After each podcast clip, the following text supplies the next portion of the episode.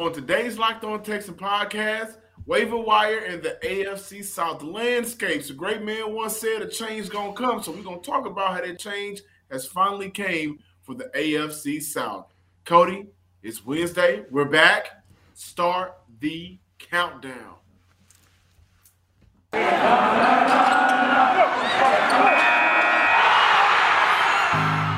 You are Locked On Texans, your daily Houston Texans podcast part of the Locked On Podcast Network.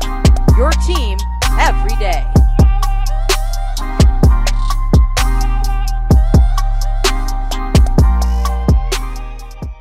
Welcome, everybody, to a Wednesday edition of the Locked On Texan podcast, part of the Locked On Podcast Network, your team in the Houston Texans every day. I'm John, some sports guy Hickman, joined by Sports Illustrated, Cody Davis, here to discuss a couple of important news to start off the day uh, with the Houston Texans new players. And we got to mention, I know you guys are tired and don't want to hear about the Deshaun Watson eh, news or whatever. But, but it's it important. Does, it's, it's very, important. It's important, and it does affect the Houston Texans. And so I want to start off today with the Houston Texans signed cornerback Kendall Sheffield, claimed on waiver wire. He is from the Houston area played out in Marshall and Fort Bend area. Shout out to Mo City. Um, spent one season at Blinn Junior College after he left Alabama before transferring to Ohio State. In college, his best year coming in his final year in 2018, where he totaled 35 total tackles, two for a loss, six pass deflections, and two interceptions. Drafted in the fourth round by the Falcons in 2019, and so far in his career, Sheffield has primarily been a special teamer. Also, the Houston Texans signed wide receiver Connor Wedington. Now, there's a couple of pros and cons with this player here. Pros played with Davis Mills and Stanford, ran a 4.440, has good hands and speed, and averaged nearly 28 yards per kick return during his career. Cons, not a lot of playing time in the NFL so far. Did not find the end zone much in college, only has one TD in four years. And he also needs help as a route runner and winning against man coverage. And so, right now, what the Houston Texans are doing, they're bringing in guys, claiming guys, signing guys in order to make sure that they are filling out this roster very well, making sure that if they need players on a practice squad to eventually step up, they have players that they have built and built trust with and some playing time with. I just think right now they are at a position where they are really wanting Cody and listeners out there to have a competitive off season so they can really find out who will be the best of the best. Of course, we know you got to fill 11 guys on offense, 11 guys on defense, right? Then the 12th man is your uh, stadium in the NRG. But there's a lot of things that go into the roster situational players, third and long, third and, third and short players, right? When you look at end zone coverages and how you want to play that with the red zone, special teams, uh, kick return, punt return, all of these are very important. And Houston is, is just doing their due diligence on making sure they have the best guys available for their roster. Yeah, and John, this is part of the reason why that a couple weeks ago when we talked about the possibility of the Houston Texans quote unquote tanking isn't going to work because, like I mentioned, with them hiring Lovie Smith, with them giving Davis Mills an opportunity to go out there and showcase what he can do, with them keeping Laremy Tunsil, with them keeping Cooks, it's show it's showcasing that this is a team that actually want to go out there and actually compete. And we're going to talk about why in the next segment because of the whole the whole AFC South is starting to shift. And then last segment, we're going to close out with talking about the possibility, a small chance that they just might be good enough just at least to put themselves in a position to compete for the playoffs, more so a wild card spot than anything. But John, listeners and viewers, this also goes to kudos to Nick Caserio because this is a guy who knows he understands where the Houston Texans was when he got here. Not only did they have to deal with the foolishness and the shenanigans of Deshaun Watson, they had a terrible roster, a roster that went four and twelve prior to him getting here, and now you are starting to see him putting together a team that is going to be at least manageable to where they can get that 12th man. Because, John, listeners and viewers, they didn't have a 12th man. Bad. It was bad last inside season. NRG Stadium last season. But you know, speaking of what Nick Caserio had to go through last season, on yesterday, Josina Anderson of CBS Sports, she reported that the NFL they will send investigators down to Texas. They didn't say Houston in general, but I'm pretty sure it is going to be in Houston. But they're going to they're going to have an opportunity to meet with Deshaun Watson, do their own investigation, and determine whether or not they're going to suspend him, how long his suspension is going to be for the upcoming season. Why is that important? Because there was a report that came out on Monday. We did not have an opportunity to discuss this, but on Monday, a report came out that said that the NFL was trying their hardest to push Browns and Texans back as far as possible until towards the end of the uh, 2022 season. And it makes a lot of sense because this is actually going to be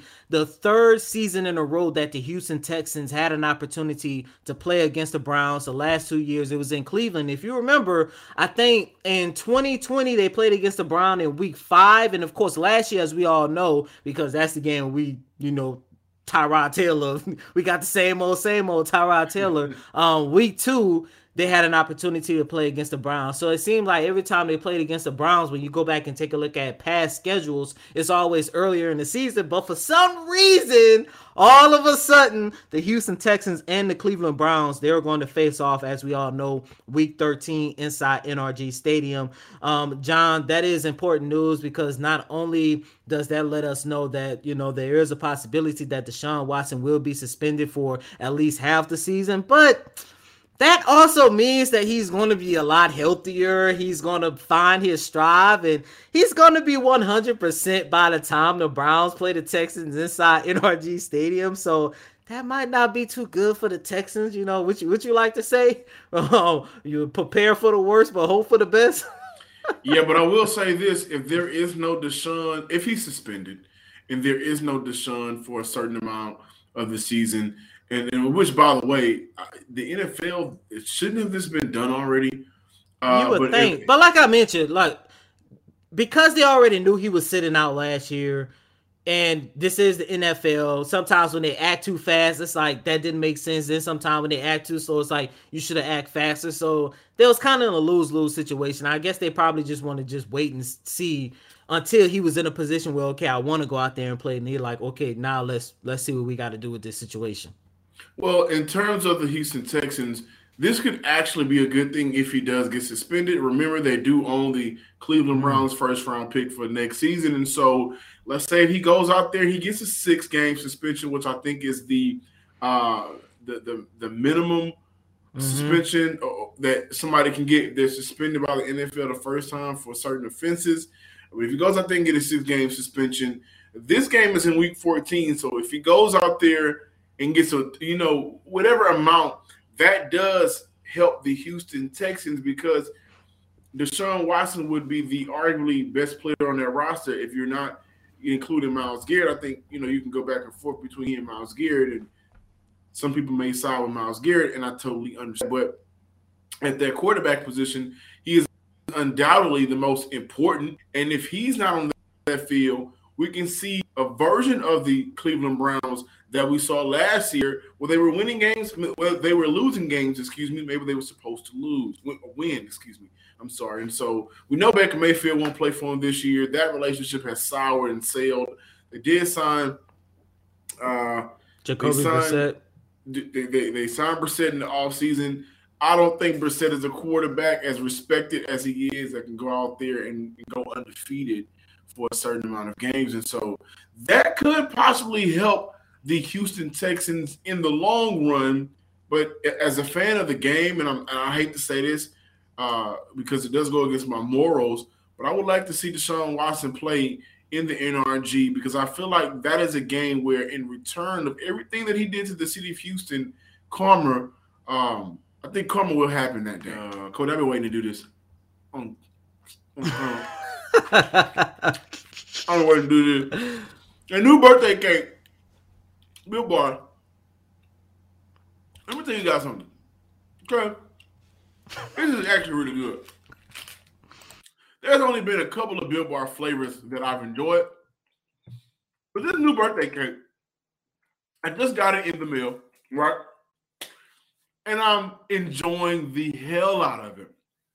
Imagine dipping your finger into a plastic tub of birthday cake frosting, then opening your eyes and realizing that was only 150 calories and 16 grams of protein. And that's what it's like when you eat one of these built bar uh, puff birthday cakes, man. You can see it's already gone. I've been eating this and snacking on it uh, on the slick since we first started. I love it. And with only 150 calories, 16 grams of protein, only nine grams of sugar, this limited time flavor is amazing. Uh, an option for you if you're looking to be more healthier, get that flavor and variety in your day. You cannot beat this at all. Oh my goodness, this is good. So go to built.com, use promo code LOCK15 and get 15% off your order. Use promo code LOCK15 for 15% off at built.com. You can go ahead and uh, you go ahead and get one of these. Treat yourself. Don't cheat yourself. Welcome back in, Locked On Texans viewers and listeners out there. You know, I kind of hinted at the beginning of the show that uh, a great man once said a change gonna come. And if y'all know who I'm talking about, then maybe you ain't a, a fan of this new Texan era team led by Lovie Smith. Because if I said that, I know he would probably sit back, rub his beard, and say, you know, Sam Cooke was a bad boy. He really he was. Because he was. But the landscape of the AFC South has slightly changed, right? And I think for the good and for the worse for a couple of teams. Now, before we dive into how this affects the Houston Texans, let's talk about a little bit of the changes that have been made so far. Starting with the not the Houston Texans, the Houston Titans, right? But the uh, Tennessee Titans, they drafted Malik Willis and Treylon Burks. They also traded for Robert Woods, which is a move that happened this offseason that I don't think a lot of people are really paying attention to how good as a, of a receiver Robert Woods can be for that team. The coach trades Carson Wentz to the Washington Commanders, trade for Matt Ryan, and they also traded for Yannick Ngakoue. The Jaguars, they no longer have Urban Meyer, so that's a plus. Uh, Doug Pederson is their new head coach, well respected Doug Pederson. They upgraded their pass catching corps with Christian Kirks, Zay Jones, and Evan Engram. Signed linebacker Foye Oluokun, and who, who also led the NFL in tackles last season with the Atlanta Falcons. And so when you look at the Texans, yeah, they got a little bit better with blocking. Drafted Kenyon Green, also got AJ McCann, went out there and drafted Derek Stingley in the later in the rounds, you went out there and, and, drafted John Metchie. You were able to do a couple of things this offseason in terms of getting a more respectable head coach, getting a more an, an OC, promoting Pep Hamilton to OC, who everybody is very excited for. The anticipation around his first season is at an all-time high. I haven't seen that energy for the Houston Texans for an OC in a very long time, if ever.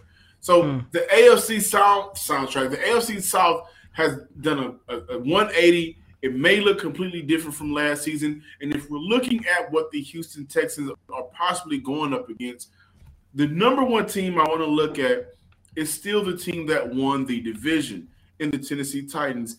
And in prior years, in the past two to three years, your number one concern, if you were the Houston Texans playing that team, was Derrick Henry. This is why I wanted to talk about how the landscape can possibly look different for the AFC South this year.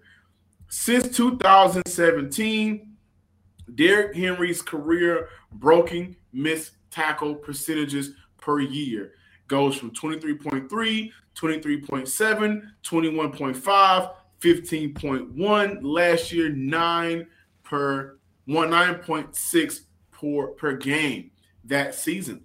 Now, one thing about Derrick Henry is his game is centered around bruising, taking punishment, giving punishment. And when I look at his broken tackles uh, per year percentage go down and now under 10, 10% at 9.6, to me, this screams that the Tennessee Titans will have a decision to make this year. Remember, they lost D'Onta Foreman. He's gone. They did sign Hassan Haskins. In the fourth round. They drafted him in the fourth round this season, but they're going to have to make a decision at whether or not or when they're going to put Malik Willis out there on that field if the season mm-hmm. is salvageable or not, and if it's time to go ahead and make that trade, make that change. Because with Ryan Tannehill, we've seen his ceiling with an healthy Derrick Henry. We've seen his season, his ceiling, excuse me, when there is no Derrick Henry, and you really have to entrust him, Cody, with that offense. And when I look at the injuries to Derrick Henry, how I think his game is going to be changed because his body may finally be catching up with him, and I'm not hoping this or wishing this upon him. I'm just looking at the facts of when he played 100% healthy, when he came back from an injury, Derrick Henry was noticeably different and not as good or explosive. The landscape of that Tennessee Titan team is so different because if you go out there and midway through the season, if Ryan Tannehill is not getting it done, then they are going to put Malik Willis out there with a Treylon Burks, with a Robert Woods, and how much can you really expect from that team to be explosive, to be as dangerous, to be as good as they were in the previous years when a healthy Derrick Henry was running the ball? Now compared to a Derrick Henry, nobody's 100% sure he's going to be able to bounce back fully from those last couple of injuries. Putting their rookie quarterback out there in an AFC South that's a whole lot different and better because now the next best team – presumably will be the Indianapolis Colts under Matt Ryan. So in total, and this is something that Cody and I, along with our locked on AFC hosts and colleagues, will dive into throughout the off season, maybe in the month of July when training camp starts. But to wrap it up, Cody, this is an AFC South that doesn't have a clear cut dominant team because a lot of the dominant players like a Derrick Henry, well, we're unsure about him. The Indianapolis Colts, how much does Matt Ryan have in the tank? And will he be a significant upgrade over Carson Wentz? I think he will. We'll wait and see. And then when you look at the Jacksonville Jaguars, they're in a position where there's so much new going on. We haven't really seen a lot of teams be able to be that competitive or be the best of the best of their division when they're trying to figure out a lot of different things on the fly. So for the Texans, they are in a good spot. They also have a lot of good uh, new pieces, which makes them right in the middle of the thick of things of new, new, new, that trend. I just want to see how this landscape changes and how they'll be able to compete going up against teams that they're trying to figure it out just like them. And it's funny that you mentioned the Indianapolis Colts because, John, that is the one team I want to highlight. And I get it, I understand it. There might be a little bit more uncertainty surrounding the Tennessee Titans. However, when you take a look at Treylon Burks, when you take a look at Malik Willis, I do believe that's going to be enough to keep the Tennessee Titans as the best team in this division. However, in terms of the Indianapolis Colts, let me be the first one to say this. I do believe that Matt Ryan is better than Carson Wentz. I believed it yesterday, I believe it today, and I'm going to believe it tomorrow. However, when you take a look at the overall production of this team, a team that finished nine and eight, and a team that missed the playoffs by a game because they got demolished by the Jacksonville Jaguars last season, I'm not too sure if Matt Ryan is going to be enough to get this team back to where they want to be. And I only say that because Matt Ryan is 37 years old. And at some point, father time will start showing itself. And two, and most importantly, you're looking at a situation where Ryan is asked to revamp his game, learn a whole new offensive game plan in Indianapolis when he basically been in the same system in Atlanta for over the last what 14 15 years. And John, I understand it and I know you love this stat of how much better Matt Ryan will be when he has a damn good run game. Of course, the biggest example, Atlanta Falcons, when they went to the Super Bowl in 2016. Unfortunately, their run game did not help them bring a Super Bowl because they ran into the GOAT. But that's another story for another day. But John, even with him being paired with Jonathan Taylor, I still do not think that's going to be enough for the Colts to get back to being arguably the second best or the best team in this division, especially when you considering that in Jacksonville, here in the city of Houston, these are two franchises that have been at the bottom of the NFL pit for so long to the point they are eager to overtake one of these teams. And I think the Colts might be a little bit more vulnerable than the Titans. The Colts? That's oh. that's the way I see it. Well, but the, so the thing is, if we're looking and if we're if we're staying with the theme of the landscape, the Titans at this time are still the, the best team on paper in this division. I think the changes can come from Indy, Houston, and and Jacksonville. However, when I talk about the Titans, if they are the big big fish in the pond, and they have these question marks surrounding them, I think teams have kind of figured them out. On top of Derrick Henry's injury, uh, Ryan Tannehill, he is who he is, right? And you trade AJ Brown, a polished and established receiver, for Treylon Burke, who you drafted out of USC. Uh, he's what are we going to get out of Treylon Burke in the NFL, right? And so th- th- that's a question mark. The question mark surrounding Ryan Tannehill, which is an answer at this point, the question mark surrounding Derrick Henry. Those are three question marks that there's no definitive answer that's positive. That's why I would look at that team as they may have a, a, a little, you know, a, a, chink in their armor that NFL teams are able to find out, figure it out, and attack that to where we know that your quarterback isn't going to be able to respond if this isn't happening in the backfield with them, and there's not a stud wide receiver that we have to truly game plan for game in and game out whenever you play you guys in our division. That's a big question mark. And so I think that's why, but again, we'll talk about a lot of these things throughout the off season when we get our colleagues over Locked on Jags, Locked on Colts, Locked on Titans. That's always going to be fun to continue that trend throughout the season as well. So we'll get more into it. Our partners at BetOnline continue to be the number one source for all of your betting needs and sports information. Find all the latest odds, the news, and sports developments, including this year's basketball playoffs, Major League Baseball scores, fights, and even next season's NFL futures. BetOnline is your continued source for all of your sporting wagering information from live betting to the playoffs, esports, and much more. Head to the website today or use your mobile device to learn more about the trends in action because BetOnline is where the game starts. Thanks for making Locked On Texans your first listen every day. Now make Locked On NFL your second listen. The schedule is out. Teams are preparing for who they got to play. Fans are going crazy. And the NFL never stops. Neither does Locked On NFL.